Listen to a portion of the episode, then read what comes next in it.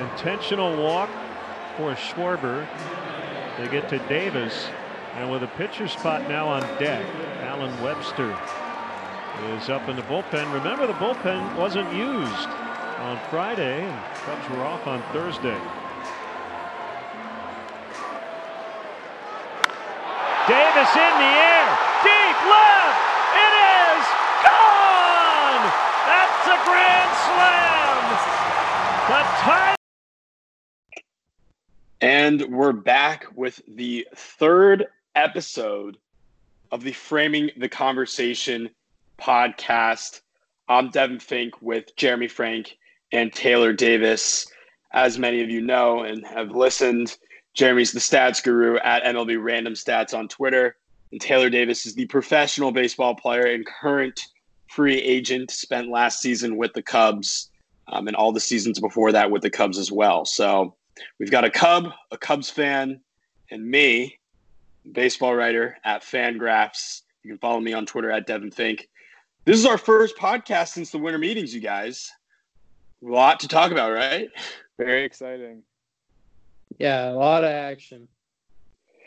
Yeah, I mean, the funniest thing for me, the winter meetings, Boras, I think before we get into the signings themselves, I just would like to thank Scott Boras because he spaced out the signings so nicely. Strasburg signs on Monday. Cole signs on Tuesday. Rendon signs on Wednesday. Everyone got their headlines. Everyone got a good amount of time to break it down. It made the winter meetings fun, and it really, kept the action going every day. So, Scott Boras, if you're listening to the podcast, I'd like to thank you for that very obscure portion of the winter meetings. I would like to thank him for not having anyone sign during either of my finals, which was another nice surprise. I was nervous I'd go into one of my tests and come out and have Gerrit Cole just signed or Steven Strasburg signed, but that did not happen. I did not miss anything during my test, which is terrific news. I remember as soon as Cole signed, Jeremy, you texted me. You were like, Devin. It was like midnight on the East Coast. I was watching a movie, so I had to pause it and just started rapid firing the tweets. One of the crazier things, my favorite thing about the signings were seeing the people put different stuff to the value, stuff to the monetary value of it. And one of my favorite ones was the Angels paid $1 million more for Angel Stadium and 133 acres surrounding it. Right. Yes. It's just crazy. Yeah.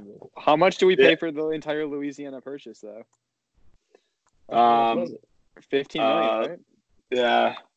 So that's it was a steal. He'll clear not even half a season of them. Yeah, the Louisiana purchase was $15 million. I would say that was a steal by the United States. Great market value there.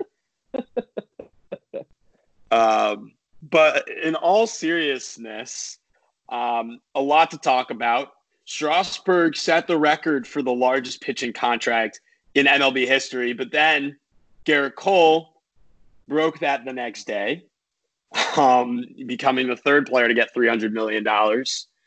So evaluating the two players in the context of their contracts, would both of you still rather take Cole? I would say yes. Yeah, sorry, Taylor. No, but while we're paying that much money for the two guys, I think it's fair to say that you can go the extra couple of years and – several dozen million dollars for the I think significantly better pitcher in the long run. I would say Cole is. I'd prefer his stuff over Strasburg's, plus the injury risk.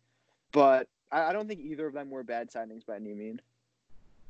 Yeah, I mean, I think I would happily have either of those guys on my team. Now, Strasburg is how old? 31 or 32? I believe he's going to be 31 next season. Okay, so he was and this is kind of the interesting part to me is that, when we talk with that question, which is it's great you brought that question up. So Cole signs a 9-year deal at age 29. Strasburg signs a 7-year deal at age 31. How close are their numbers? How close are their numbers, like career numbers? All right. Well, I can pull them up for you here shortly. I mean, see, I think Cole's career numbers are skewed by his time in Pittsburgh because he's clearly not been the same pitcher since moving to Houston. So what's going to happen when he moves out of Houston is a good question. I would say. Right. And he's going to keep him at his Houston stuff, or is he going to go back to his Pittsburgh stuff? I don't think you can necessarily say that his numbers are skewed. I mean, he certainly improved. Yes, he got a lot better in Houston, obviously, and he performed better. But I don't think that's necessary. Like, to me, saying it's skewed is adding a variable outside of the game. Fair. You know what I mean? Fair. I think he just got better. Like, right. I don't. But I'm saying, like, in the context of his career numbers, like, they are going to look different because I think there's like two. If you like what I'm trying to say, I guess not necessarily skewed is, but like. There were two Gerrit Coles. There was the pretty good Gerrit Cole, and then there was the excellent Gerrit Cole. And there's a very clear distinction between those two pitchers. But their career numbers actually are so similar, which I think is really fascinating. Couple interesting points to make on that. Strasburg, 29% strikeout rate. Cole, 28%. Both of them have walked exactly 6.5% of batters over their careers. Career ERA. Cole 3.22, Strasburg 3.17, FIPS 3.06 for Cole, 2.96 for Steven Strasburg. If we look at the last 2 years, though, you know it's a very different story, right? Cole striking out 37% of hitters over the last 2 years versus Strasburg, still very good, but not quite as elite, 29%. With Cole's ERA being 2.68, Strasburg's being 3.48. And his FIP being 2.67 versus Strasburg's 3.39. So in the context, it's also worth pointing out that Cole did all of that in the American League while Strasburg did in the National League. Right. Fair. Which would imply that Cole's staying in the American League, but you know, the American League is higher run environments. Pitcher is a better pitcher. I get what you're saying, but I think Cole's numbers would be even better if he got to face the pitcher not every nine hitters because of pinch hitters, but if you got to face him as often as Strasburg did. And on a war basis, Cole's been worth 5 more wins than Strasburg over the last 2 years. And Strasburg's only been worth 8. So he's been worth, I'm trying to do the math in my head, like what, 67% more war, 62% more war. Yeah. Strasburg missed some time. Was it last year? I think in 18. That's not when I say last year, I mean, yes, that's what I'm saying. Yes. Okay. Yeah. Yes. So how much time did he miss in 18? He only pitched 130 innings, which is like 70 short of a full season. He had like 2/3 of his usual starts. Yeah. So if you add a third, let's just say he was worth what he was worth when he was healthy, add a third more war in that year. How far apart are they in the 2 years? Well, okay. If we give Strasburg the same number of innings as Cole, which effectively does the same thing, if we say they pitch the same number of innings, Strasburg would have been at 9.9 war, and Cole's at 13. So still Cole's pretty clearly has been the better pitcher, which is what makes sense. And the fact that he's younger, you know, got him those extra years, and he's getting paid a ton more. So, like, it all makes sense how it worked out, but I think it's an interesting question in the context of the contracts. Is Cole that much better to warrant that much larger of a deal? So do you think that the Yankees are the best division in baseball now, if they weren't before with Cole on the Yankees now? Best rotation? Like overall, if the AL East overall is the best, like the strongest division with Cole on the Yankees. I mean, I think the Yankees are clearly the best team, so that certainly helps. Yeah. I mean, maybe not clearly, but I think by the end of the offseason, I think they're the best third team also, whether that be the Rays or the Red Sox. Right. I mean, looking at projected WAR on FanGraphs, the AL East has the second best team, the fourth best team, and the fifth best team. So that would certainly support the argument. Yeah. Right. And the Blue Taylor, what do you think? I don't know. I think this offseason is going to be interesting because there are like there are so many people that are out there to be signed that are valuable and like are worth wins above replacement, and on top of that are like valuable inside the clubhouse as well, like almost more than normal, that like there's a lot of signings that still have to happen. And yes. And I think that, you know, that kind of stuff can really shape divisions, especially, you know, for example, you talk about a team like the Angels, you know, they right. make the huge splash and they go get Rendon, and everybody knows they've already got Trout. But who's to say that they go get, you know, another decent starting pitcher and maybe a couple really good clubhouse guys? Like, that's a really good team. Right. You know, I mean, they're yeah. really good I feel like they're like, you know, that 1-2 punch, is that the best 1-2 punch in baseball? Oh, for sure. I mean, Trout and Rendon. Sure. Yeah. No doubt. Is it the best in a while?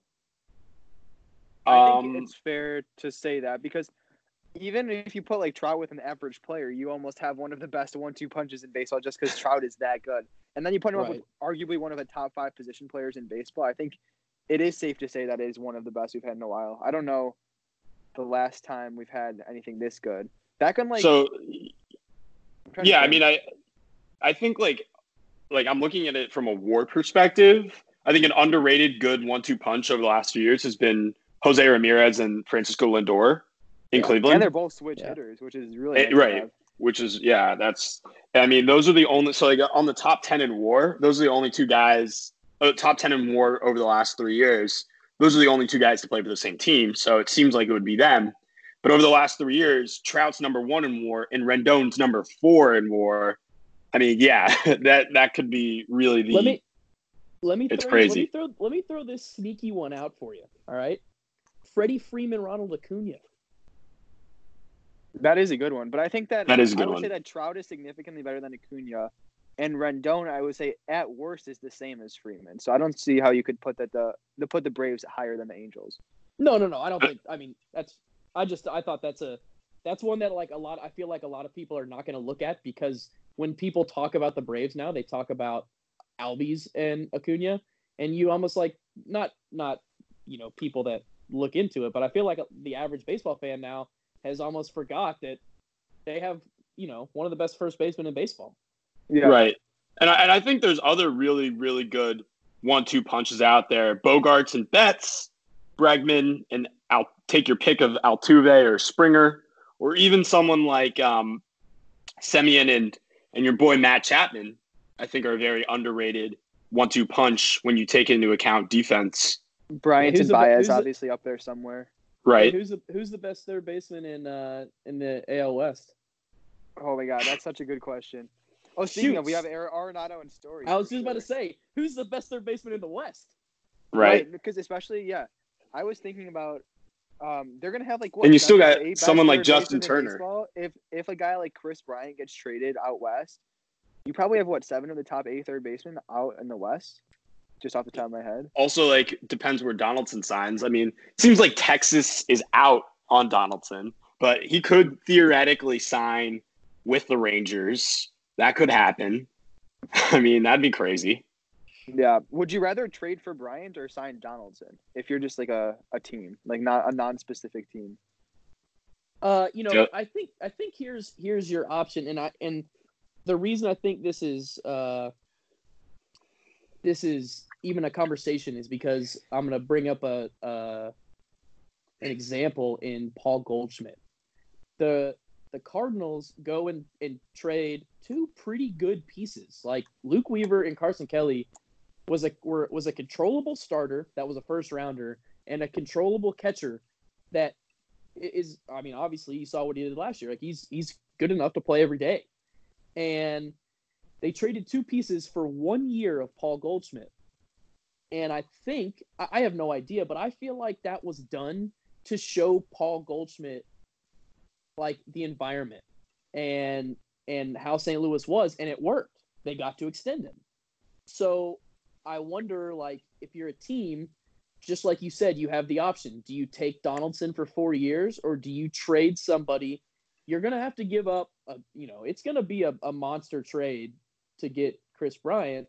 Do you make that monster trade to try and show Chris Bryant, try to swoon him? You know what I mean? Like a recruiting trip. Right. I think Chris Bryant's going to be hard to extend, though. I think that I agree. He's going to touch free agency regardless of how he feels about the current situation. Whether he goes back to his former team or if he goes to another team, I don't know. But I don't think he's going to sign an extension with the Cubs or another team. And I think from an outsider's perspective, I think the grievance also demonstrates a potential.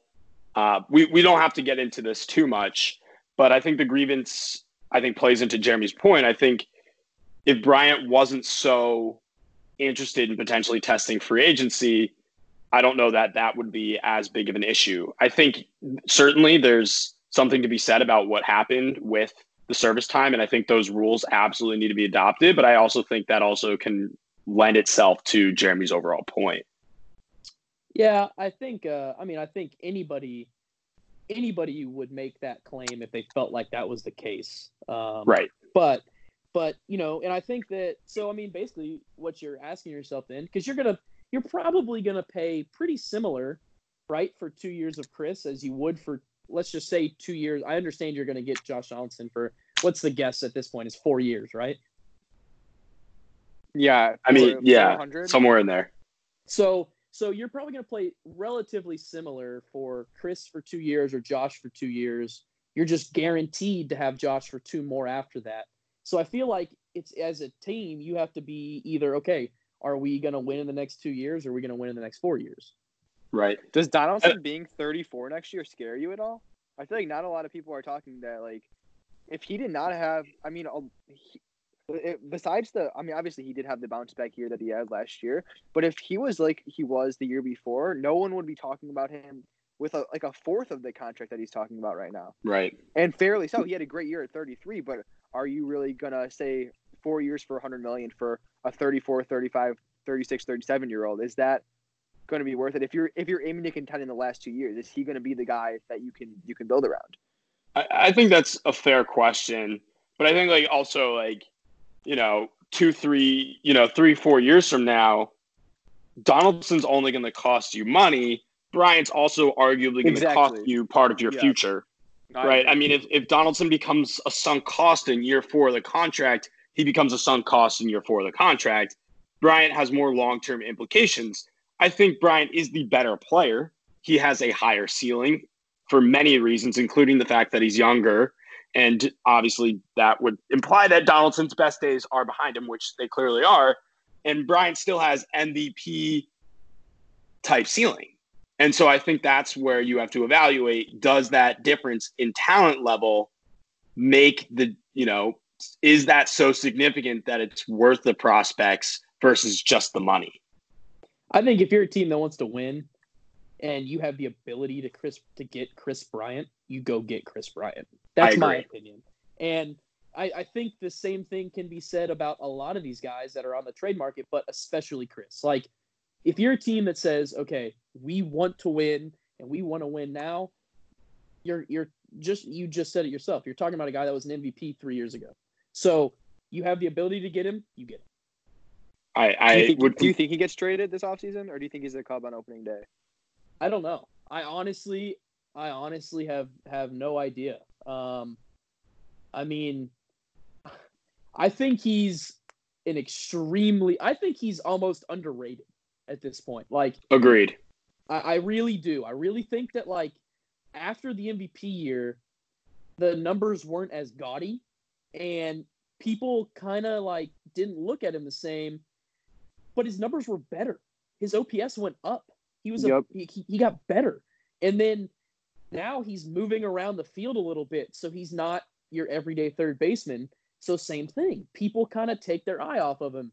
But same thing. When you look at the numbers, they're still up every year. It's very much in my opinion, the conversation we had about Arenado, in that Chris is one of those guys that no matter what happens, he had a pretty tough start to the season, and at the end of the year, it doesn't matter. At the end of the year, he's putting up these big numbers. Right. Like it, and there's something to be said about that. Absolutely. And I think, like, Jeremy, to answer your question from my perspective, I might not have as good of a handle on this. I mean, the two, Donaldson and Bryant, are going to be linked for sure. Because so much of Bryant's trade market depends on where Donaldson signs. I think if Donaldson signs somewhere, I think Washington does recognize they need an upgrade at third base. They're the ones who just lost Rendon. And I think once we see where Donaldson ends up, that could cause them to be more willing to act on the trade market. Because, you know, they're willing to spend the money for Donaldson. I think Bob Nightingale or someone reported the other day that the Nationals were pacing that market for Donaldson. So I think my answer is, like, it depends where Donaldson goes. Okay, I got two questions for you two to answer. One, do you think the Josh Donaldson market affects Chris's trade value more, or the other way around? Do you think, like, if, like, where Chris goes, like, let's just say Chris gets traded. If Chris gets traded or doesn't get traded, does that affect Josh Donaldson more than Josh Donaldson signing? Like, does that make sense? Yeah. Jeremy, do you want to take it? Yeah, go ahead. Yeah, I would say that probably not as much as people are going to say it is, because they're the same teams are going to be in on presumably both of them, with the exception of, like, the Rangers, who have said that they're out on Donaldson. I don't even know if they're in on Bryant, but there are multiple teams that need third baseman. So I don't see that Chris Bryant getting traded somewhere would really affect Donaldson's value, because there's still contending teams that are going to still want to sign a third baseman. And I just don't think that, like, if Chris Bryant were to get traded, I don't think his value would go up or down. I don't know if that's a bad explanation. I just don't think that there's enough teams there that it's not going to have that big of a... That's fine. Unless he gets traded for a ton of prospects, then maybe Donaldson gets looked at in a higher light with that. So you don't think that Chris's market brings him down, but it could potentially bring it up. Yeah, is what you're saying. Okay. Yeah, I would say so. I guess I don't know. For me, I think Donaldson has more of an impact on Bryant's value than the other way around. And I think my reasoning comes from the fact that Donaldson has to sign somewhere. He's not going to be unsigned on opening day. He eventually, there's more of a motivation for him to find a new team than there is for the Cubs to trade Bryant.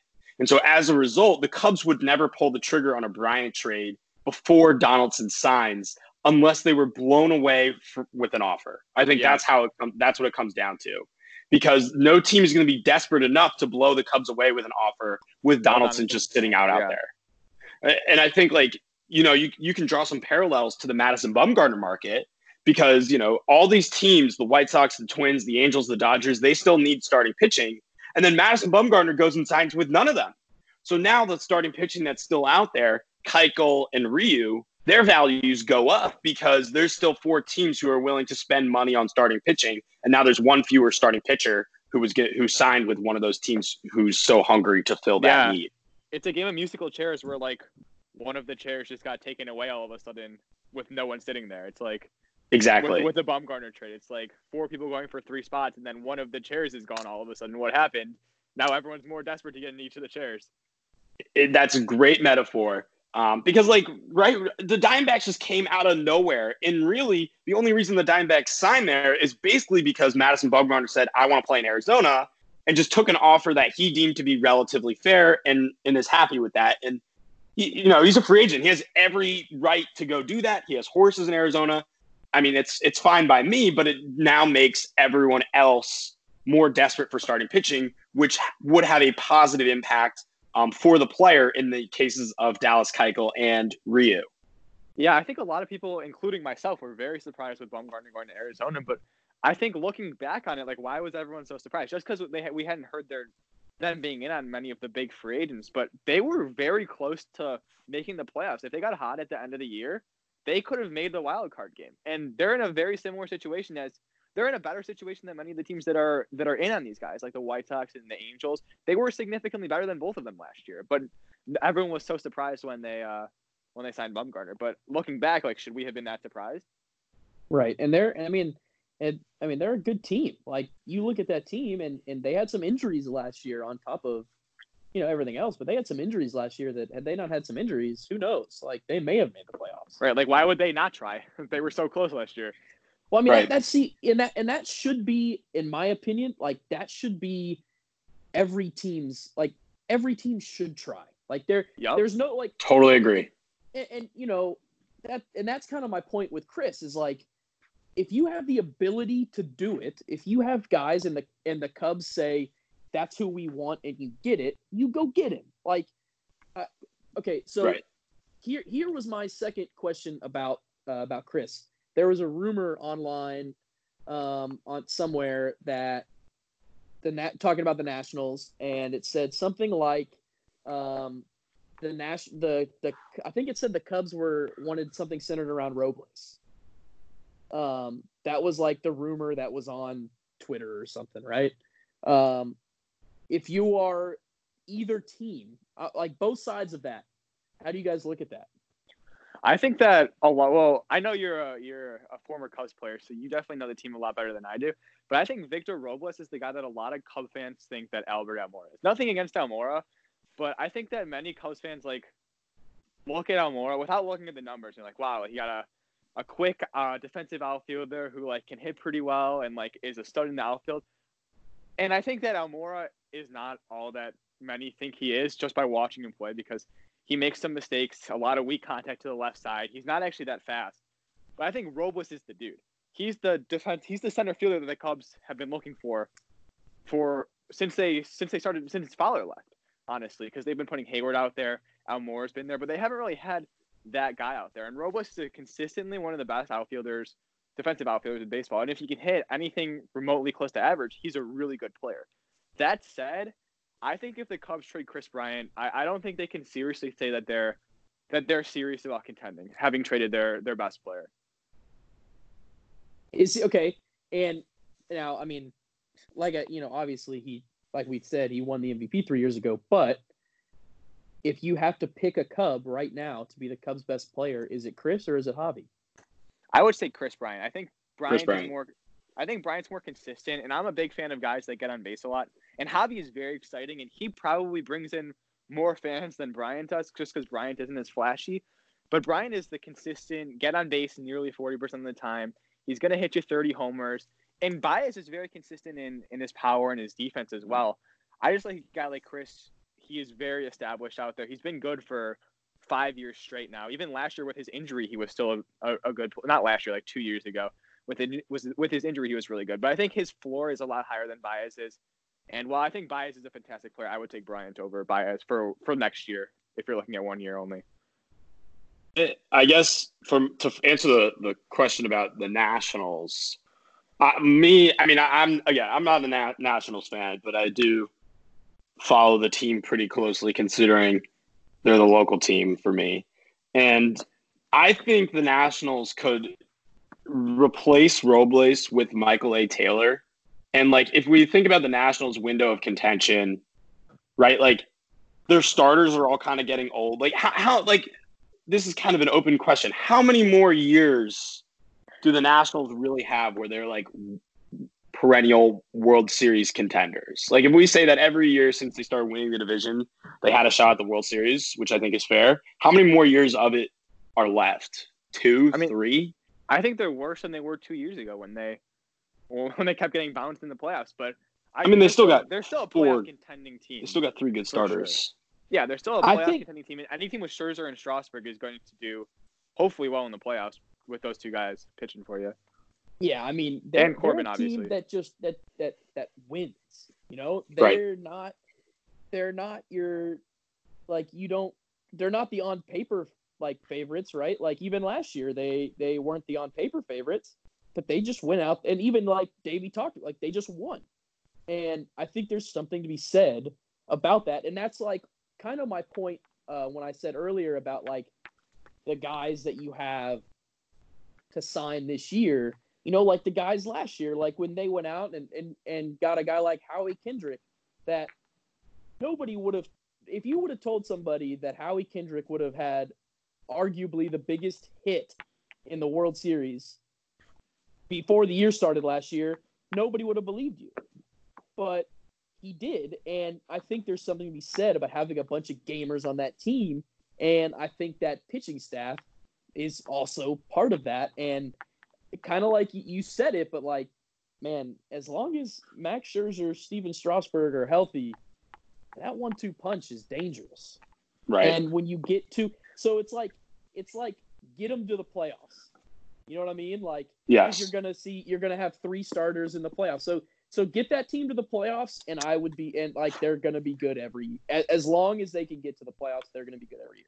And Trey Turner, I feel like, is a guy that, like, I watch. And whenever I watch him, he always is, like, just seems like such an annoying guy to play against. Like, even the games that, like, he doesn't have a particularly good hitting game, he just looks like that kind of guy that, like, you know, like, if you face him in a playoff series, like, you know he's going to do damage one way or the other. He's, I'd be so annoyed if I was a player on an opposing team against Trey Turner. Right. I guess my question was more along the lines of, yeah, the Nationals, like, are always going to kind of be in contention. But mine was more of like an age-based question, right? We talked about Strasburg's 31. Max Scherzer had injury issues at the end of last season. He actually got scratched from a World Series start due to back spasms. And, you know, so he's 35 now. And Corbin himself, I feel like we think of him as this young guy, but he is also 30. So they should trade eight years of Juan Soto's age and like take 2 years off of all the other guys. Right, exactly. So Soto's but 29, but all those guys like are 2 years younger. Right, but I guess my question is more along the lines of, if the Nationals only have like 2 or 3 good years from these 3 starters left, like in the aggregate, that makes Bryant that much more appealing because Robles is still young and might deal with some more inconsistency. And like Jeremy said, Bryant is one of the most consistent players in baseball with one of the highest floors and an extremely high ceiling. I think that's a situation where you got to think short term. In short term, Bryant's a huge upgrade, one that you definitely have to go out and get.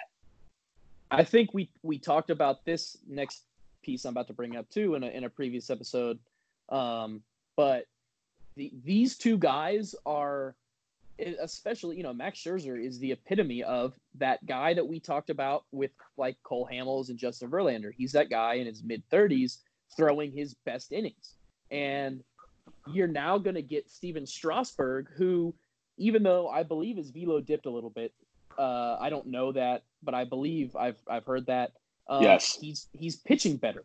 So I think that, you know, you could run into a case of having, you know, 2 of these mid-30s studs. Like, you're talking about guys that are putting up career, like, you know, some of the best players of the decade numbers, and you have 2 right. of them. And so and yes, the injuries, obviously, but I think injuries are so, like, relatively hit or miss that if we're talking about they're on the field, if they're on the field even after the injury and they're still putting up the numbers, I think you have to consider the fact that, look, there's a chance that they stay healthy the entire contract. Right. And right. No, that's fair. The entire contract, then, and I understand that you have to, but we're not talking about, you know, this, the Strasburg stuff seemingly like last year was good for him. So, right. And yes, the Scherzer thing, I understand, but dude, I mean, that guy's got pitched with a broken nose. I mean, oof. Yeah. So I don't know. So I guess my follow-up question for you then is, Taylor, is if you think the Nationals may have more years of this window left than someone like I do, is it more imperative that you keep Robles knowing that he'll be around for more years than Bryant, who may only be around for 2 years?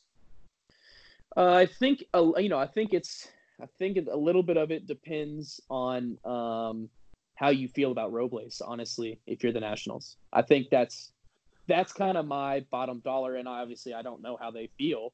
But I think it depends how you value Robles. I don't know what the upcoming market looks like for outfielders.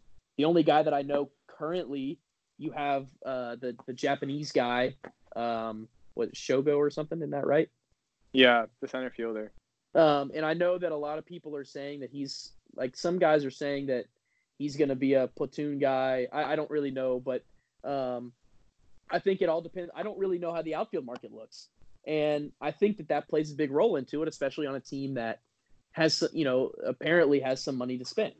So, right. Well, relatively, if they said they have money, but also couldn't, or they couldn't sign both Rendon and Strasburg or whatever it was, right? Like whatever the rumors were. But, you know, I think that also plays a role in it. Like, are there going to be center fielders within the next couple of years that I can go get to fill that role as well? So, something that would humor me would be the Nationals trading Robles for Bryant and then signing Ozuna and then moving Adam Eaton to center field. Adam Eaton, if I recall, is not a good center fielder, though. Like, okay, his defensive numbers are not good in center field. How about this one? What if they traded? Oh yeah, Chris, that's what if true. What if they traded Robles for Chris and then traded somebody else to Boston for Jackie Bradley Jr. Or just Mookie Betts. Apparently, Benintendi has been in talks also. But it's Benintendi going to be a center fielder? He can play center, I think, right? Yeah, I mean these are all extreme. He has played some center. He's been fine. Defensive run save doesn't like him, but UZR is like fine with him. I mean, these are all like hypotheticals. I think in all reality is if the Nationals did make some sort of trade, they'd be banking on Michael A. Taylor in center field, at least for the first half of the year, so they could evaluate. You know, Taylor's fine. Right. Like, seriously. And a couple of years ago, he put up like a really good year, right? Yeah. In 2017, he was worth .3 WAR. He had a 104 weighted runs created plus. He still struck out 32% of the time that year, and he was really aided by a 363 BABIP.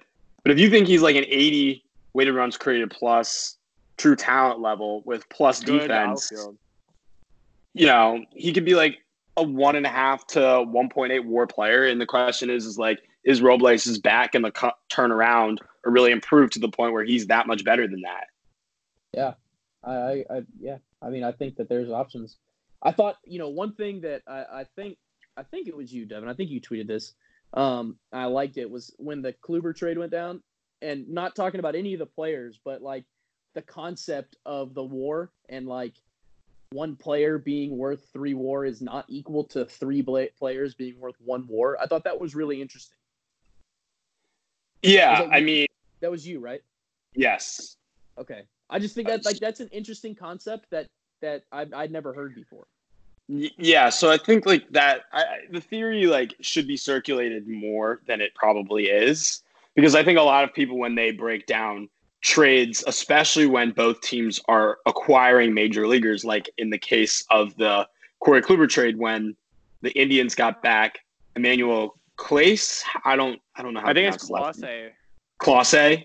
When they got back Emmanuel Clase and Delino DeShields Jr., you know, I think I tweeted that before we knew the return, because I was expecting what I was expecting to happen was the Indians trading away Corey Kluber, who we have no idea what his WAR is going to be next year, but let's say it's 3, and getting back like 3 guys who are like 1 WAR players, and then everyone being like, oh, well, it's kind of equal.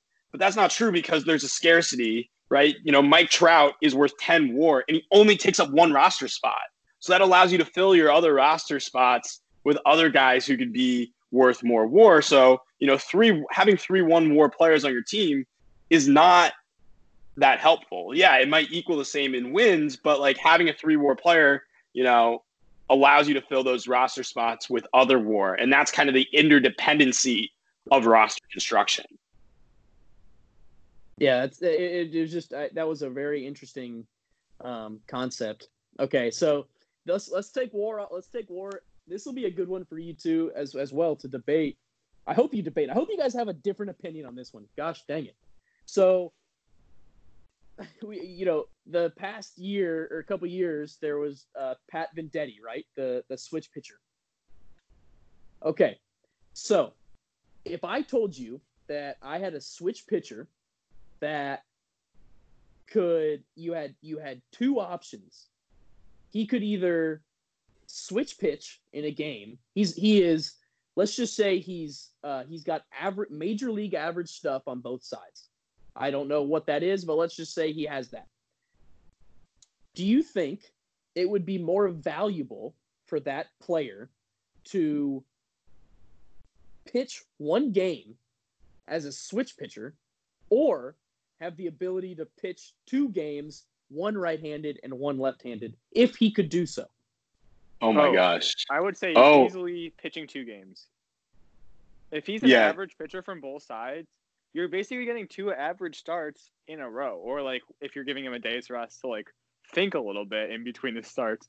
But I think that even if he is a significantly above average pitcher in the one game he pitches, because you're going to have the platoon advantage against everyone except for switch hitters if you're pitching him in one game. Say he pitches a complete game. You're going to have the platoon advantage for probably like 30 of the 35 batters you face. I don't know how many switch hitters are on the other team, whatever. But I think that just being able to get two of your five spots in the rotation filled by one guy who is an average pitcher is significantly more valuable than having maybe a slightly above average to like a good start for one start of your five. Yeah, this is a really interesting question, and I'm trying to figure out how you try and like answer it mathematically, but I think it comes down to something like how much is the platoon advantage worth? And well, like it's worth more against left-handed hitters, right? So like if you're a left-handed pitcher, lefties hit worse against you than if you're a right-handed pitcher facing a righty. Right. So I think now, one thing I don't think you guys are putting into perspective as well, though, is although he's starting two games, right, he may only end up throwing 9 innings in the two games. If he throws that one game, there's a better chance that he goes – I mean, obviously, there's a better chance he goes deeper into that game because he's throwing with one arm each, right? Like, and always has the platoon advantage. So, like, there's a chance that you don't have to use your bullpen on that day. So – yes, you are getting two guys in one, but and I'm just playing devil's advocate. It's just it's a fun question. It is a good question. It's a good question. Yeah. You know, I mean, and look, this could never happen because these guys, even though the arm is not getting your body's still getting used. Yeah. So, right.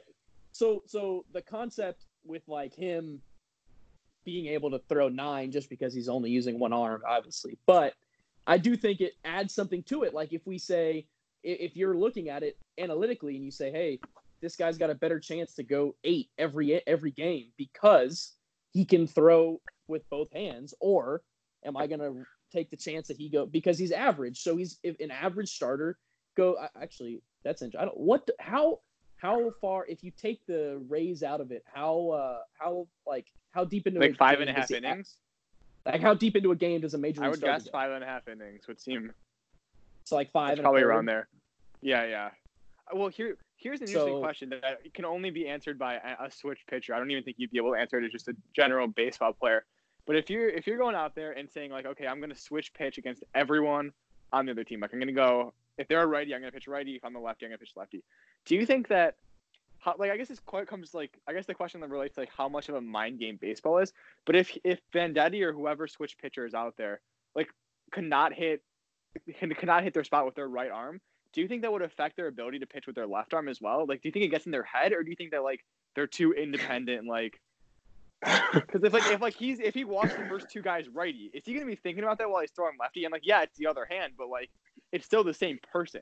So I feel like he'd be worse off as a result. Oh my goodness. You know what I'm saying? No, I don't think so. I understand what you're saying. I definitely think you gotta, I mean, you'd have to be mentally, and that's a big part of this game now is the mental stuff. And everybody's got mental coaches and mental teams to help us with that. And it's really cool. It's a cool part of the game. But yeah, I mean, you would definitely have to have some mental fortitude because you're right. Like if you went out there and you walked a guy righty and then you got to go from the left side and you walk a guy lefty, well, shoot, now what? Like now you've tried both sides. I'll kick it next time. Yeah. Right.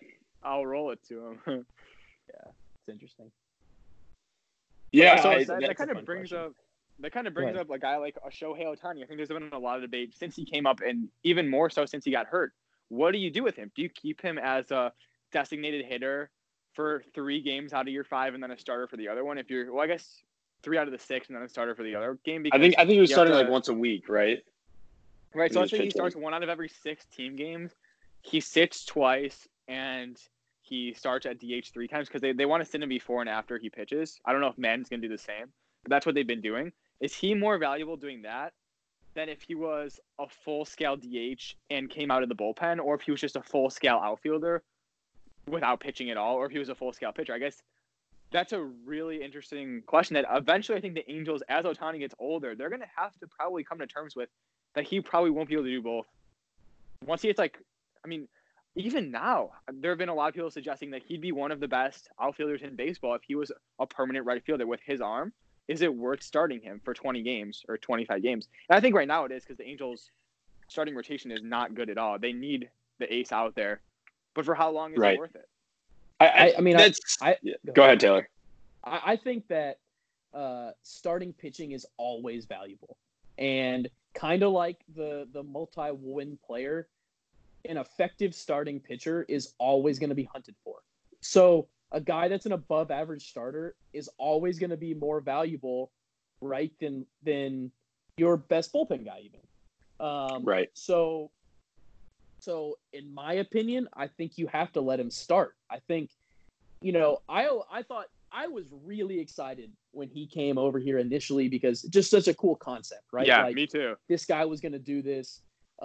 You know, and the question that I threw out to guys was not if, because everybody knew that, look, because the question mark was not on the arm. Everybody was like, shoot, dude, he throws 100, he's going to be fine. And what, like, and he's, the question mark was the hitting, you know, so be it. My question was, what do you think would have happened if you were the Angels and he would have come up and hit well and not pitched well? I think I see you moving to the bullpen. I mean, he has the stuff to be an insane bullpen guy. Because I think the issue is the injuries with starting pitcher. That is true. But if he was having trouble starting, I think it's a lot easier to go from starting to the bullpen than it is vice versa. Oh, right. Yeah. Right. I could totally see them doing that because then he could DH more if he's only going to pitch an inning every other game at most. Because then you DH him and then just bring him in to pitch. See, and that's where. So I don't think you could eventually do that because if you put him in the pen, now you either lose your DH or you have to have you're going to lose your DH and you're going to have pinch hitters or you're going to have to put it. Well, at that point, you can just move him to right field at that point because then you're really not losing anything when you bring him in a pitch. You just put another right fielder. It doesn't. You can't do that. You can't. You can't. Wait, no. He couldn't. He because then he'd come out of the lineup. He could not leave the DH position. Well, I'm saying if he came in as a right fielder instead. Like, let's say he started the game like on the bench, like not in the bullpen, and then they moved him to the right field for an inning, and then moved him to pitcher and put like someone else in right field. Would you lose the DH? He'd get removed from the lineup though, right? Yeah, you would lose your DH and your also you're still losing Shohei Ohtani, so you're not getting him to hit anyway. So either way, he's not playing, and now he's just pitching less. Now he's pitching more often, but like you guys are talking about, you're talking about him playing less often to try to keep him healthy. Well, now he's going to be pitching more often, and the arm is what you're worried about. Yeah, I mean, well, I think if you're saying that he can't start, then like you may as well try him in the bullpen before you just cancel the pitching altogether. I was just going to your question now. I'm going back to your question now.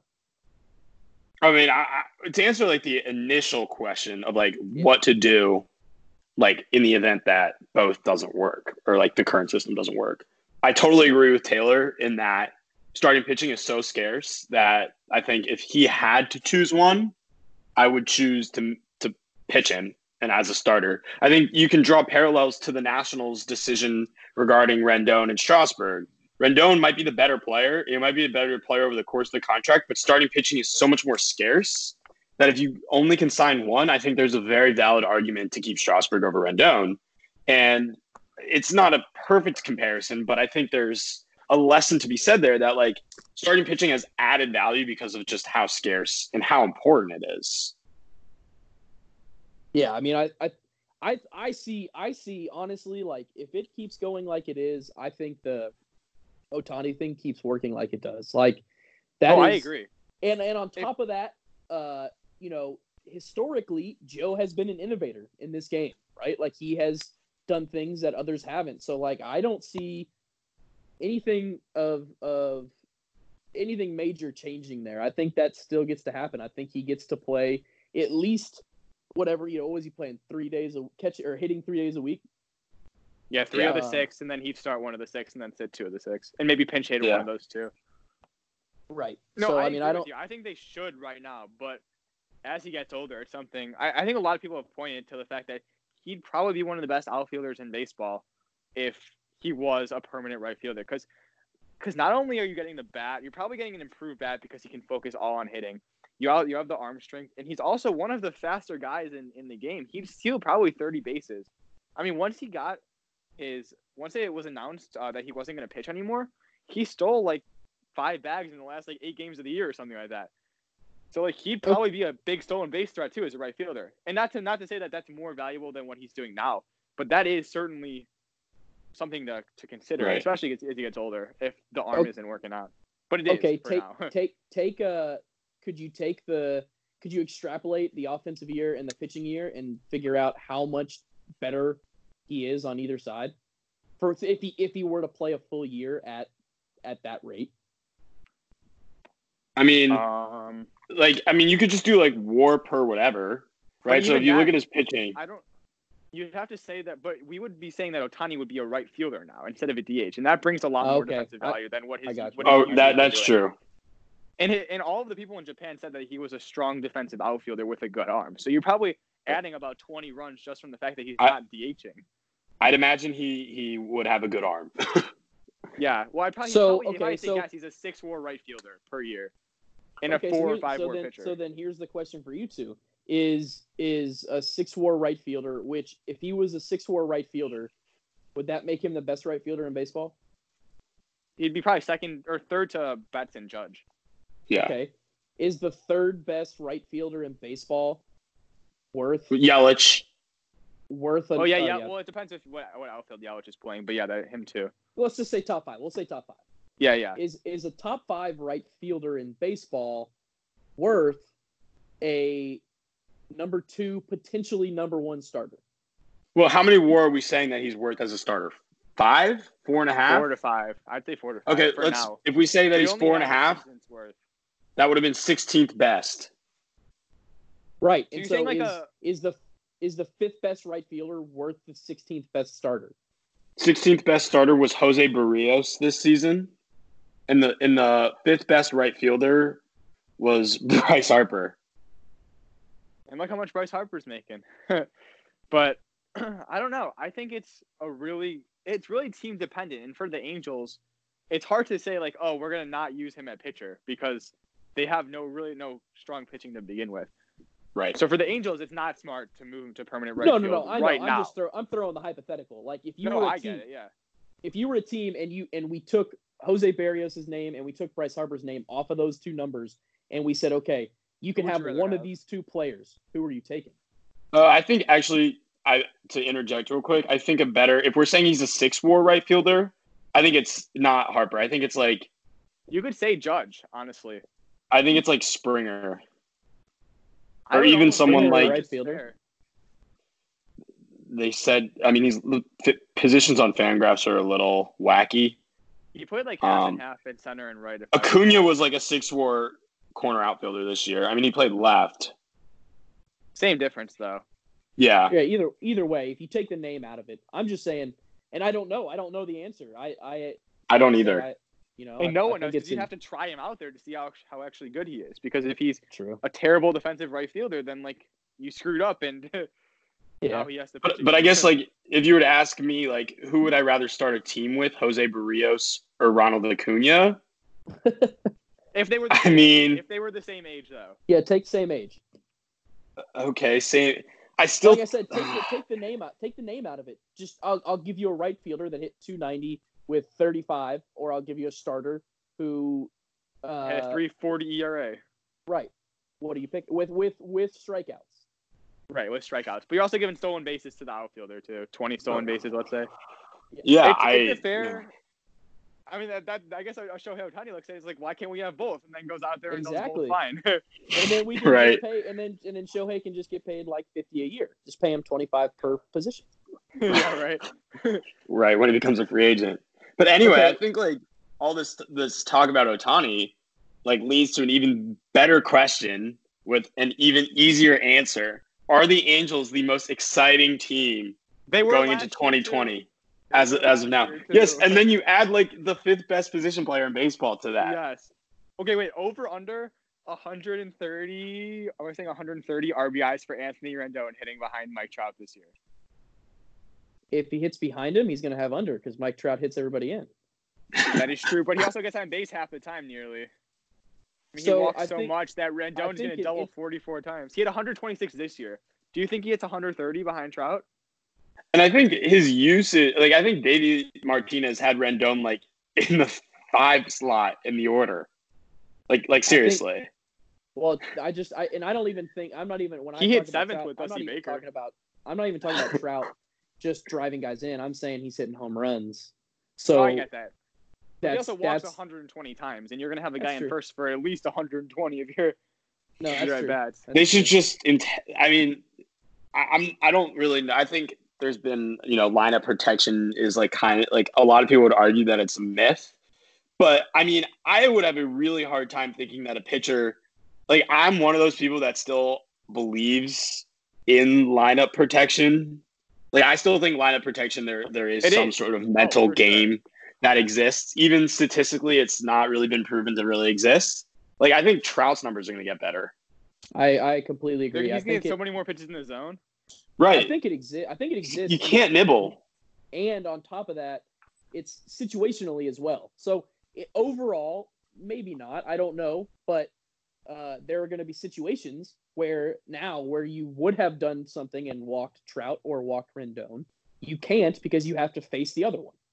Right. And then you still have Ohtani, who when healthy is one of the best hitters in baseball, hitting presumably behind both of them, although – Madden could do his righty-lefty thing and hit him in between them, but I really don't know how he's going to do it. Could hit him leadoff, maybe? I think Davey had Rendon batting behind...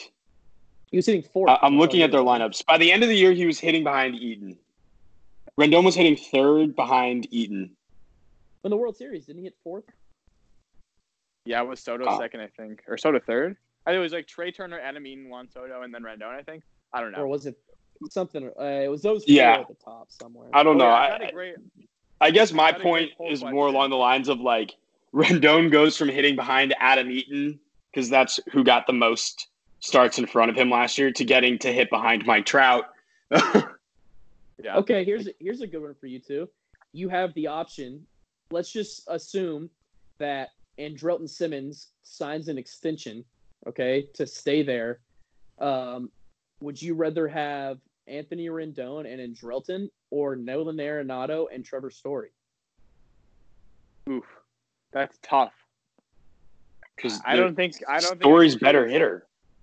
Story's a better hitter for sure, but Simmons is a much better defender, and that's hard to say for someone comparing him to Trevor Story. But he is Andrelton Simmons. I mean, Simmons is like a once-in-a-generation type defender, right? Right. Let's say Rendon and Arenado are the same. I think Story's better than Simmons overall, so I would say the Rockies. But I think the Angels get better if they right now traded Rendon and Simmons for Story and Arenado. I think they're a better team. So I think if you look at it that way, it's pretty obvious. Yeah. Well, here's you think they're, but you think that, hold on. You think you think they're a better team? If they traded Rendon and Simmons for Arenado and Story, I think they're a better team. Okay, I agree. The only reason I say that is you have the question becomes like you have Mike Trout and you have Anthony Rendon. How much more offensive value do you need? Relative to would you just have the defensive value? Story is a very strong defender though, so like it's not like he's above average. He's not Simmons, but he is. The defensive metrics actually loved Story last year. Plus, was he a finalist for the Gold Glove? I think he was a top 3. Not that really means anything, but he was plus 17 defensive run saved and plus 9 UZR. Okay. No, yeah. I didn't know that. Yeah, that's fine. So here's my poll question. Since we haven't actually done a poll question in either of the first two, but I will post this right after the podcast is published. Okay, if you're looking at Shohei Ohtani's career and you had to guess his last 5 games, will he A, have all 5 games hitting, all 5 games pitching, or a mix of both of them? What would you say? Or even last 10 games. Will you say that will you have all 10 games pitching, all 10 games hitting, or at least one of both? All right. Such a good question. That is such a good question. Let me start this, and I'm going to say that he's going to do both, and I'll tell you why. I think he's going to do both because at the end of his career, you think they're going to mess around with him on his tour to retirement? They'll be like, oh, yes, you can hit. I was going to say. Okay, regardless of that. I think you got to say last 10 meaningful games. Fine, let's say last season, will he have at least 5 of both? Oh. 5 games strictly starting at designated hitter and 5 games at pitcher, or will it be 5 games at pitcher? Or will it be I think you know, I think that he ends up. I think he continues. I think he keeps doing it. I think the rest of his career, even as a 37-year-old, you think he's doing both? That's crazy. For the rest of his career. I would love to see it. So the story and you would love to see that. He's the player of the 2020s if he does that, right? He's the best player of the 2020s if he does that. If he stays healthy, yes, and does both until he's 37. I think he's the best player of the next decade. I mean, I talked to guys that played with him in Japan, and apparently, he loves baseball. You would think, you would hope, right? No, but I mean, you know, obviously, everybody knows he'd rather be bowling right now, but he's good. Mookie Betts, maybe. He's too good at baseball to give it up. He turned down the opportunity to stay in Japan for one more year and get $200 million to take a gamble on himself, and that was because he just loves the game so much. He wanted to prove to everybody how good he was, and for that reason, I see that that's a gamer to me. That's a guy that I want on my team. That's a guy that I see going out. And let me give you an example. One of my favorite examples that I heard, and I hadn't heard it, I believe, until last year, but it was Nolan Ryan, and somebody talked about Nolan Ryan. They were like, you know, Nolan Ryan's last game did not go good, right? I think he threw 1/3 of an inning, if that. Maybe he didn't even get an out. I'm not sure. And everybody looks at that, and they're like, man, he played too long. He just wouldn't quit.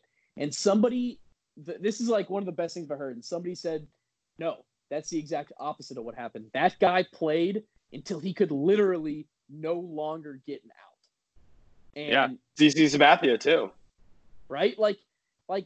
That is so cool to say. It just is. It's and I think that, you know, if the stories are true, I think you got a guy that's going to do both his whole career. I would love to see it. I would love to see that. Everyone would love to see it. Man, okay. So if that happens, though, the best player of the 2020s is better than Mike Trout. In the 2020s, I would say so. Trout's going to be, probably 2030 the first year? Or no, he's going to be 29 next year? Or 28. Either way. I think Ohtani's still only 25. Trout's going to be 29 through 38. And as much as I love Trout, it's hard to bet on the guy in his 30s being the best player of a decade. Just historically, I don't even think that's been done many times. Especially for a dude that was so good in the previous decade. Because he was undoubtedly the player of this decade, too. Oh, for sure. And I know that there has been a player lead the majors in WAR in consecutive decades. So Trout would be the first to do it. But I would be, especially with the guys like Juan Soto and Acuña Jr. and guys that haven't even been called up yet. I mean, Trout didn't really play full time until 2012. So there could be a guy that we've never even heard of that is the guy of the 2020s with the way that all of this works out. Vlad Guerrero Jr., Wander Franco. Right, all those guys. We have no idea how good they're going to be. And Trout is obviously the consistent guy. And he's going to be a good hitter probably the whole decade because just how scared pitchers are going to be of him. But the question is, he stopped stealing for the most part already. His defensive value is going to decline. He's going to move to a corner outfield probably in this next decade, unless something miraculous happens with his aging and he doesn't age at all. He's going to move to a corner outfield. He's going to be if I'm just guessing what's going to happen in like 2027, 2028, he's going to be a good bat. He's not going to be a good fielder.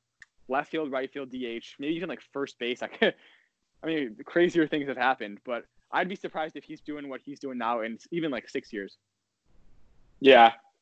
So I guess my answer to the poll question, as opposed to who's going to be the player of the 2020s, I'm going to be less optimistic. Taylor, love the optimism. I'd love to see that. I hope he does both his entire career.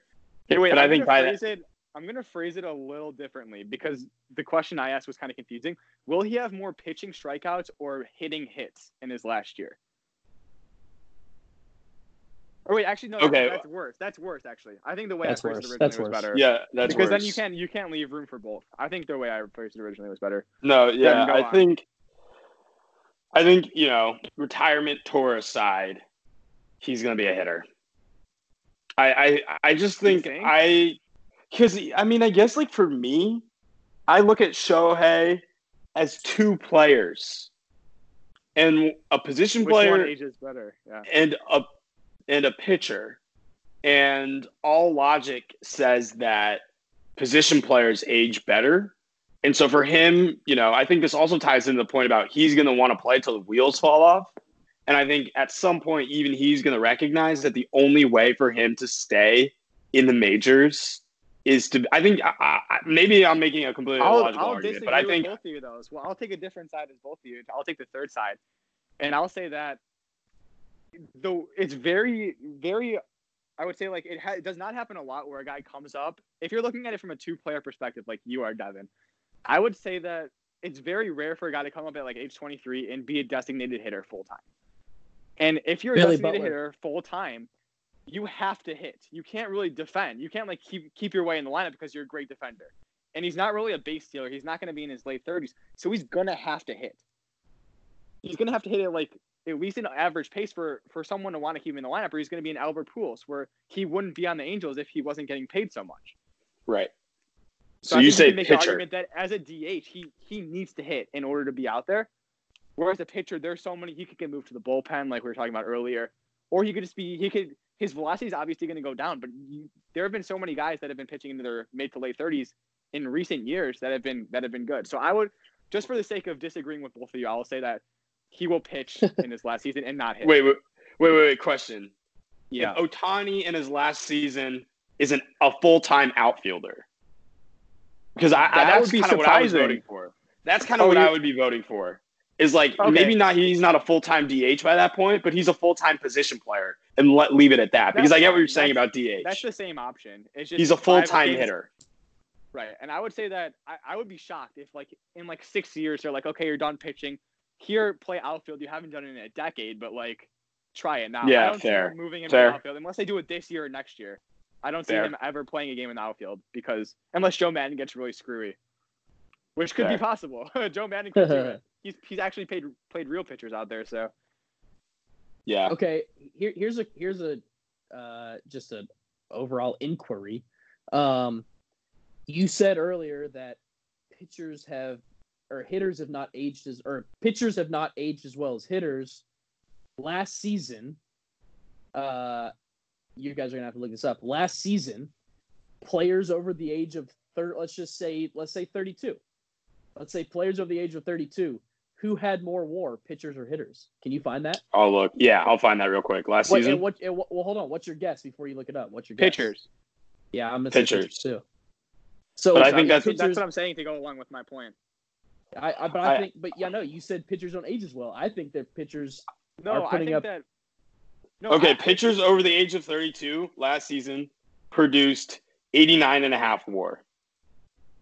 Batters over the age of 32 last season produced 67 WAR. So may. But I agree with you, Taylor, that pitchers do age better than hitters, and that's what I'm saying. Because if Ohtani's a hitter, he has to hit. And I don't see that happening as well as being able to keep up pitching. And I said, like, the guys in recent years who have been old and pitched, there have been a lot of successful guys, which is why I think that Ohtani will stay a pitcher. No, I agree with you totally. Okay. That is easier to age. That is an interesting question, though. I might have misspoke earlier, but yeah, I think he will age better as a pitcher than a hitter. We'll see. His stuff doesn't age as well, but pitchers have been shown recently, especially, that they can adapt to 90-mile-an-hour fastball. I think you brought up the point earlier about, Cole and Strasburg and the stuff. And I feel like recently the guys that have pitched really well, into their mid-30s have been stuff guys, like these right. guys. And I feel like that is somewhat of a change in our game. Like, I think if you go to the last generation of baseball, and really he even went into our generation. Well, the two guys that you think of that when you say, hey, who pitched forever, the two guys are going to be Bartolo Colon and Jamie Moyer. Those are going to be the two right. guys that you think about. And at the end of their careers, they weren't really stuff guys. Well, like, they got outs. They got outs effectively, but they knew how to pitch. And I feel like now you're looking at guys in their mid-30s that are pitching and they're throwing 95. Like, right. You know what I mean? It's different. Like, look at a guy like Greinke. He threw a lot harder earlier in his career, and now he's throwing 89, 90. Same with Kershaw. Kershaw didn't throw as hard, but he doesn't throw over 90 anymore. And well, Kershaw's pitch mix has changed a bunch, though, hasn't it? Yeah. But still, regardless, the pitchers have shown that they can adapt from throwing hard to pitching smart, I guess you could say. And, like, same with right. Colon. Colon used to throw gas when he was, like, 22. I wasn't old enough. I don't even know if I was alive. I don't think I was alive to see it, but he threw gas when he was a rookie, and like people that grew up watching him pitch in his 40s did not even think that like that was even possible. He's like, oh, he was the dude that always threw 88 and just like got out and he's always the hilarious dude. But he used to be some skinny dude that threw gas. Right, and then at right. the end of his career, his sinker. Once again, I have no idea, but like his sinker had to have some of the most movement of all time, right? Like, in the Statcast era, some of those balls that he's throwing were like left-handed sliders. So Ohtani's gonna have the splitter forever, right? Unless his arm gives out. That's the only reason I could see Devin's about him being a hitter longer than his pitcher is his arm, because splitters take a toll on your arm. So I could see his arm just like eventually at like 30, they stopped pitching him because his arm. He had a couple Tommy John surgeries and like okay, you may as well just hit now. Yeah, but even with a couple TJs, like at this point. The medicine and these doctors are so good that you're seeing these guys get back out there after two and right. What was it last year? We had a guy for the first time ever with three. Honestly, I think one of the cooler things that this didn't even really get talked about, kind of went under the radar when he got inducted. But John Smoltz, I think that was a huge thing for baseball. I don't even know if you guys know this, but he was the first guy with Tommy John to be in the Hall of Fame. And, like, that's a big deal. Right. And I think that, it kind of took, like, the scare away. Like, I don't think people are scared of it anymore. It's not a scary thing. These doctors are procedure. So good now. It's like, oh, you had it done? Okay. Like, no big deal. Right. And so, yeah, which is why I think that he continues to do both. Because I don't see that as a factor into him, okay, like, and especially if we get to the point where they figure out that he might be able to hit more. Like, if they were competing, didn't they say that, like, if the Angels were more in competition, that they could have rushed him back a little bit more offensively? Yeah. So, I mean, if, that's why I don't think there's as much of a fear to let him keep doing it. Because, okay, he has to get surgery, so be it. He misses half a year pitching, so be it. Right. Yeah. Well, I think it'll be interesting to see. We'll have to come back to this conversation in 20 years and see who was. I'll be like, I told you so. Right. So like 45-year-old Taylor. But anyway, I think that just about does it for this episode. So, Jeremy, you got to get on posting that poll. We joked about the poll. Once the podcast is up, I will post the poll. Okay. In the same tweet as the podcast link. So people vote, and then they're like, "Oh, now I have to listen to hear what." Now you have to listen. But I do think that just about does it for this installment, episode 3 of the Framing the Conversation podcast. Talked about a lot today. It's very interesting conversations, bouncing a lot of questions off each other. My favorite I think was definitely the. Switch pitcher, pitching 2 days in a row, or just pitching every guy in the lineup. I asked him a lot of wacky questions about baseball, and I can guarantee you, I've never asked him that. Devin can back me up on that. That's for sure. Hypotheticals, but I've never asked him. I've never thought about that.